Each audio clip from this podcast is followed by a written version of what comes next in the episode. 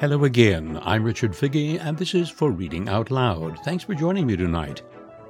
Tonight, two short stories by one of the masters of the form, William Somerset Maugham.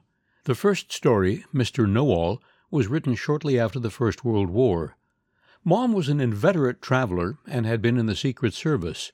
He was a keen observer of people and based many of his stories on people he encountered on his travels. This story is a fine study not only of the man everyone came to call Mr. Know All, but also of the fictional narrator and his prejudices, which are, much to his own surprise, subject to change. Mr. Know All by William Somerset Maugham.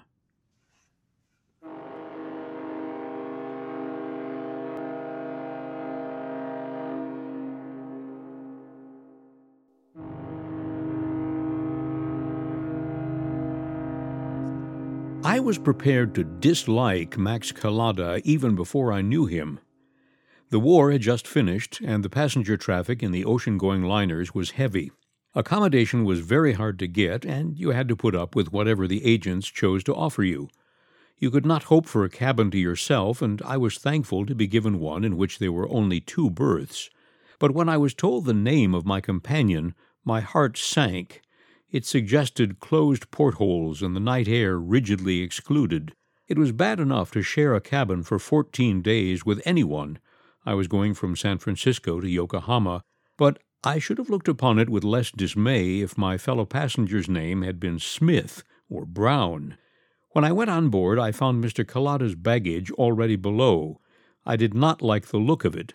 There were too many labels on the suitcases, and the wardrobe trunk was too big. He had unpacked his toilet things, and I observed that he was a patron of the excellent Monsieur Coty, for I saw on the washing stand his scent, his hair wash, and his brilliantine. Mr. Kelada's brushes, ebony with his monogram in gold, would have been all the better for a scrub. I did not at all like Mr. Kelada. I made my way into the smoking room. I called for a pack of cards and began to play patience. I had scarcely started before a man came up to me and asked me if he was right in thinking my name was so and so. I am Mr. Kelada, he added with a smile that showed a row of flashing teeth, and sat down. Oh, yes, we're sharing a cabin, I think. Bit of luck, I call it. You never know who you're going to be put with. I was jolly glad when I heard you were English. I'm all for us English sticking together when we're abroad, if you understand what I mean. I blinked. Are you English? I asked, perhaps tactlessly. Rather. You don't think I look an American, do you? British to the backbone, that's what I am. To prove it, Mr. Kelada took out of his pocket a passport and airily waved it under my nose.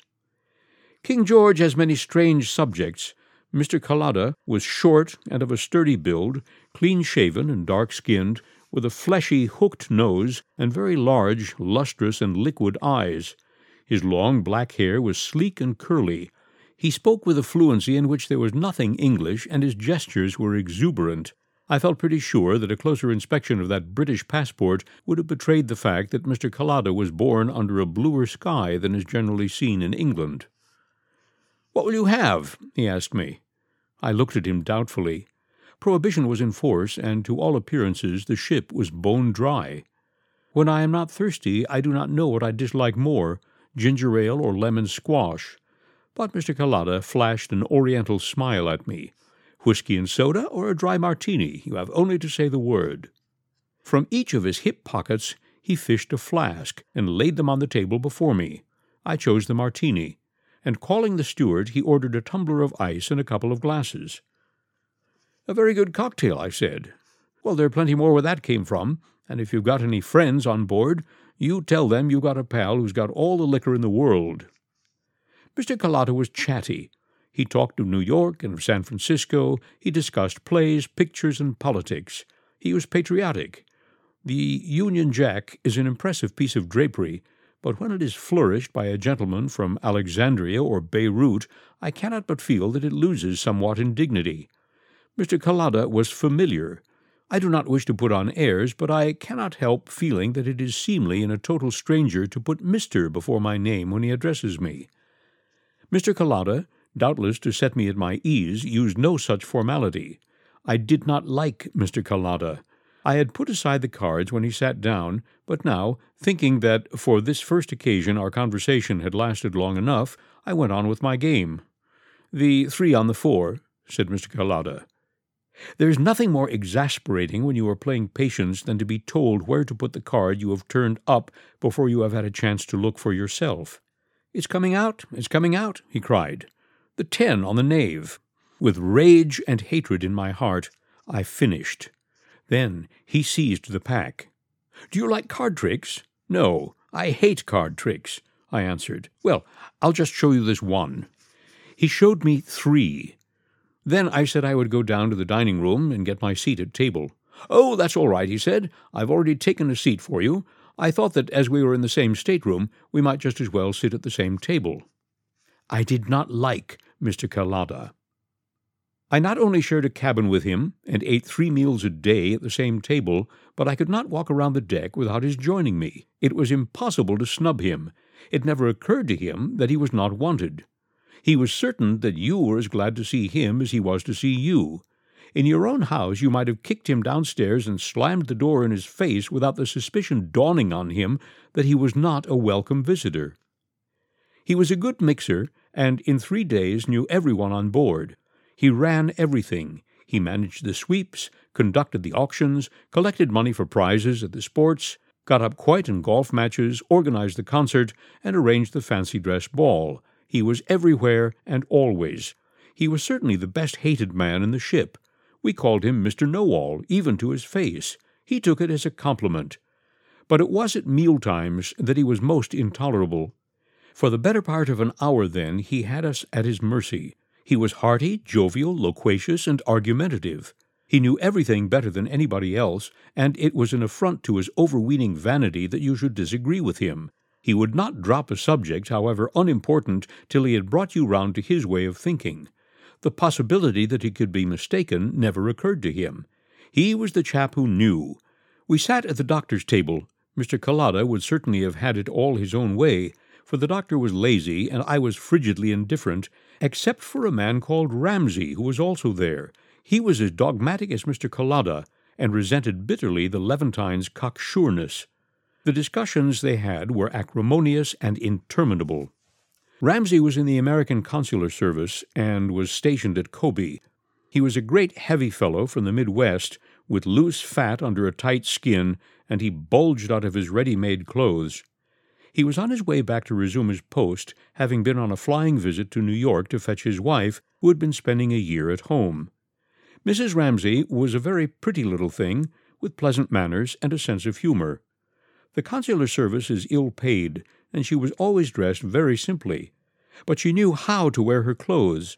She achieved an effect of quiet distinction. I should not have paid any particular attention to her, but that she possessed a quality that may be common enough in women, but nowadays is not obvious in their demeanor. You could not look at her without being struck by her modesty. It shone in her like a flower on a coat. One evening at dinner, the conversation by chance drifted to the subject of pearls. There had been in the papers a good deal of talk about the culture pearls which the cunning Japanese were making, and the doctor remarked that they must inevitably diminish the value of real ones. They were very good already, they would soon be perfect. Mr. Kelada, as was his habit, rushed the new topic. He told us all that was to be known about pearls. I do not believe Ramsay knew anything about them at all, but he could not resist the opportunity to have a fling at the Levantine, and in five minutes we were in the middle of a heated argument. I had seen Mr. Kelada vehement and voluble before, but never so voluble and vehement as now. At last something that Ramsay said stung him, for he thumped the table and shouted, Well, I ought to know what I'm talking about. I'm going to Japan just to look into this Japanese pearl business. I'm in the trade, and there's not a man in it who won't tell you that what I say about pearls goes. I know all the best pearls in the world, and what I don't know about pearls isn't worth knowing. Here was news for us, for Mr. Kelada, with all his loquacity, had never told anyone what his business was. We only knew vaguely that he was going to Japan on some commercial errand. He looked round the table triumphantly. They'll never be able to get a culture pearl that an expert like me can't tell with half an eye. He pointed to a chain that Mrs. Ramsay wore. You take my word for it, Mrs. Ramsay, that chain you're wearing will never be worth a cent less than it is now. Mrs. Ramsay, in her modesty, flushed a little and slipped the chain inside her dress. Ramsay leaned forward. He gave us all a look, and a smile flickered in his eyes. That's a pretty chain of Mrs. Ramsay's, isn't it? I noticed it at once, answered Mr. Kelada. Gee, I said to myself, those are pearls all right. I didn't buy it myself, of course. I'd be interested to know how much you think it cost. Oh, in the trade, somewhere around fifteen thousand dollars. But if it was bought on Fifth Avenue, I shouldn't be surprised to hear that anything up to thirty thousand was paid for it. Ramsay smiled grimly. You'll be surprised to hear that Mrs. Ramsay bought that string at a department store the other day before we left New York for eighteen dollars. Mr. Kelada flushed. Rot! It's not only real, but it's as fine a string for its size as I've ever seen. Will you bet on it? I'll bet you a hundred dollars it's imitation. Done. Oh, Elmer, you can't bet on a certainty, said Mrs. Ramsay. She had a smile on her lips, and her tone was gently deprecating.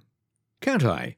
If I get a chance of easy money like that, I should be all sorts of a fool not to take it. But how can it be proved? she continued. It's only my word against Mr. Kelada's. Let me look at the chain, and if it's imitation, I'll tell you quickly enough. I can afford to lose a hundred dollars, said Mr. Kelada. Take it off, dear. Let the gentleman look at it as much as he wants. Mrs. Ramsay hesitated a moment.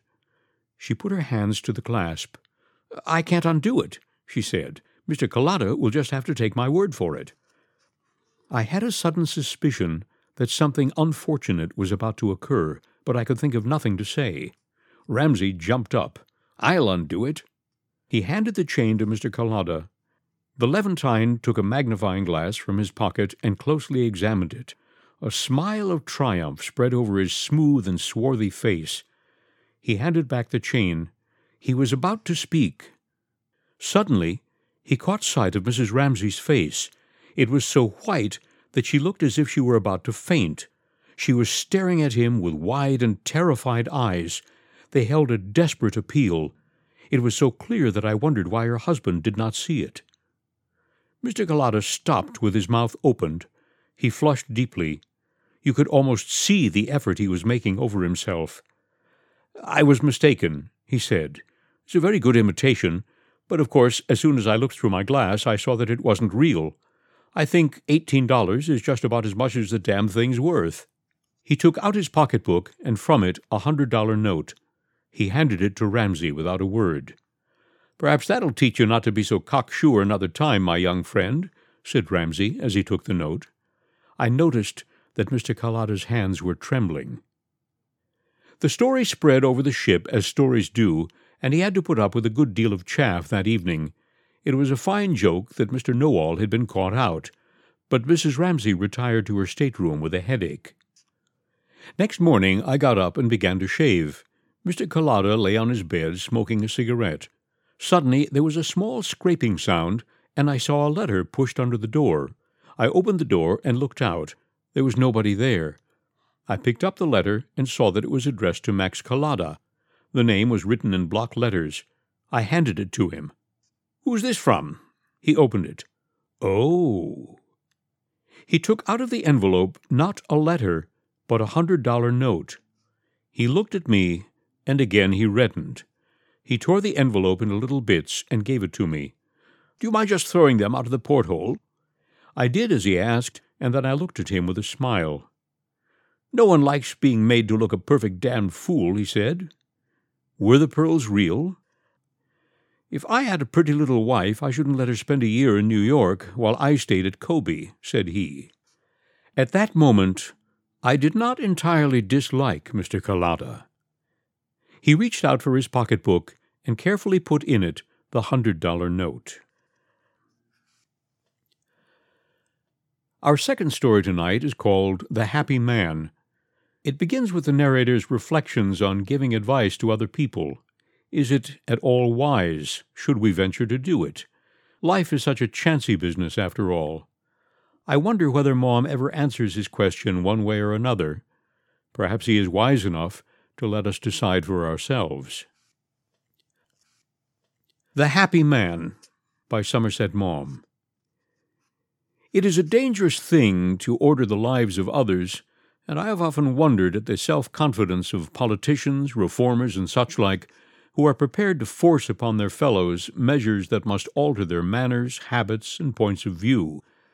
I have always hesitated to give advice, for how can one advise another how to act unless one knows that other as well as one knows oneself?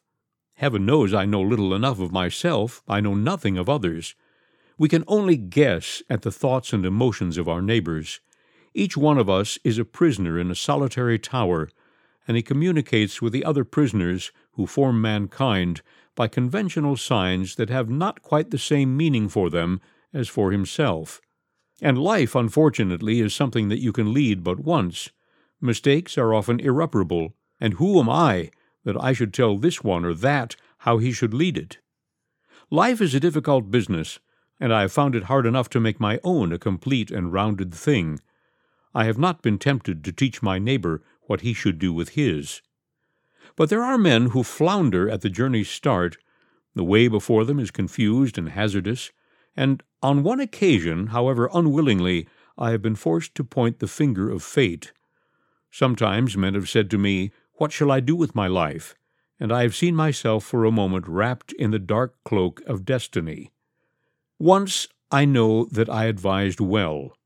I was a young man, and I lived in a modest apartment in London near Victoria Station. Late one afternoon, when I was beginning to think that I had worked enough for that day, I heard a ring at the bell. I opened the door to a total stranger. He asked me my name. I told him. He asked if he might come in. Certainly. I led him into my sitting room and begged him to sit down. He seemed a trifle embarrassed. I offered him a cigarette, and he had some difficulty in lighting it without letting go of his hat.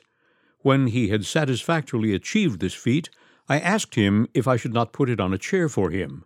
He quickly did this, and while doing it dropped his umbrella. I hope you don't mind my coming to see you like this, he said. My name is Stevens, and I am a doctor. You're in the medical, I believe? Yes, but I don't practice. No, I know. I've just read a book of yours about Spain, and I wanted to ask you about it. Oh, it's not a very good book, I'm afraid. The fact remains that you know something about Spain, and there's no one else I know who does, and I thought perhaps you wouldn't mind giving me some information. Oh, I shall be very glad. He was silent for a moment. He reached out for his hat, and holding it in one hand, absent mindedly stroked it with the other. I surmised that it gave him confidence. I hope you won't think it very odd for a perfect stranger to talk to you like this. He gave an apologetic laugh. I'm not going to give you the story of my life. When people say this to me, I always know that it is precisely what they are going to do. I do not mind. In fact, I rather like it. I was brought up by two old aunts. I've never been anywhere. I've never done anything. I've been married for six years. I have no children. I'm a medical officer at the Camberwell Infirmary. I can't stick it any more. There was something very striking in the short, sharp sentences he used. They had a forcible ring. I had not given him more than a cursory glance, but now I looked at him with curiosity. He was a little man, thick set and stout, of thirty perhaps, with a round red face from which shone small, dark, and very bright eyes. His black hair was cropped close to a bullet shaped head. He was dressed in a blue suit a good deal the worse for wear. It was baggy at the knees, and the pockets bulged untidily. You know what the duties are of a medical officer in an infirmary.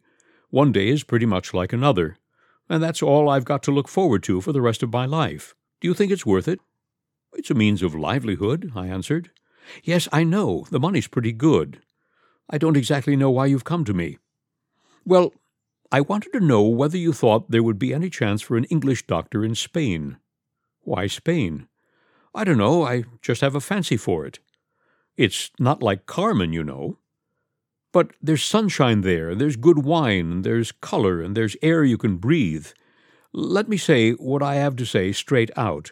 I heard by accident that there was no English doctor in Seville. Do you think I could earn a living there? Is it madness to give up a good, safe job for an uncertainty? What does your wife think about it? She's willing. It's a great risk. I know, but if you say take it, I will. If you say stay where you are, I'll stay. He was looking at me intently with those bright dark eyes of his, and I knew that he meant what he said. I reflected for a moment. Your whole future is concerned. You must decide for yourself. But this I can tell you if you don't want money, but are content to earn just enough to keep body and soul together, then go, for you will lead a wonderful life. He left me. I thought about him for a day or two, and then forgot. The episode passed completely from my memory. Many years later, fifteen at least, I happened to be in Seville, and having some trifling indisposition, asked the hotel porter whether there was an English doctor in the town. He said there was, and gave me the address. I took a cab, and as I drove up to the house, a little fat man came out of it. He hesitated when he caught sight of me. Have you come to see me? he said. I'm the English doctor. I explained my errand, and he asked me to come in. He lived in an ordinary Spanish house with a patio, and his consulting room, which led out of it, was littered with papers, books, medical appliances, and lumber. The sight of it would have startled a squeamish patient. We did our business, and then I asked the doctor what his fee was. He shook his head and smiled. There's no fee. Why on earth not? Don't you remember me? Why, I'm here because of something you said to me. You changed my whole life for me. I'm Stevens. I had not the least notion what he was talking about. He reminded me of our interview, he repeated to me what we had said, and gradually, out of the night, a dim recollection of the incident came back to me. I was wondering if I'd ever see you again, he said. I was wondering if I'd ever have the chance of thanking you for all you've done for me. It's been a success, then? I looked at him. He was very fat now and bald, but his eyes twinkled gaily, and his fleshy red face bore an expression of perfect good humor. The clothes he wore, terribly shabby they were, had been made obviously by a Spanish tailor, and his hat was the wide brimmed sombrero of the Spaniard. He looked to me as though he knew a good bottle of wine when he saw it. He had a dissipated, though thoroughly sympathetic appearance. You might have hesitated to let him remove your appendix, but you could not have imagined a more delightful creature to drink a glass of wine with. Surely you are married, I said. Yes, but my wife didn't like Spain. She went back to Camberwell. She was more at home there. Oh, I'm sorry for that. His black eyes flashed a bacchanalian smile. He really had the look of a young Silenus. Life is full of compensations, he murmured. The words were hardly out of his mouth when a Spanish woman, no longer in her first youth, but still boldly and voluptuously beautiful, appeared at the door. She spoke to him in Spanish, and I could not fail to perceive that she was the mistress of the house. As he stood in the door to let me out, he said to me, You told me when last I saw you that if I came here I should earn just enough money to keep body and soul together, but that I should lead a wonderful life. Well, I want to tell you that you are right. Poor I have been, and poor I shall always be, but by heaven I've enjoyed myself. I wouldn't exchange the life I've had with that of any king in the world. You've been listening to Mr. Know All and the Happy Man by William Somerset Maugham. Somerset Maugham, who wrote, To acquire the habit of reading is to construct for yourself a refuge from almost all the miseries of life. That may sound like withdrawal into a private, aesthetic sphere, but Maugham is full of surprises, and he also wrote, If a nation values anything more than freedom, it will lose its freedom, and the irony of it is that if it is comfort or money that it values more, it will lose that too. That's it for tonight. I hope you'll join me again next week. In the meantime, be well, be happy, please stay safe, all the best.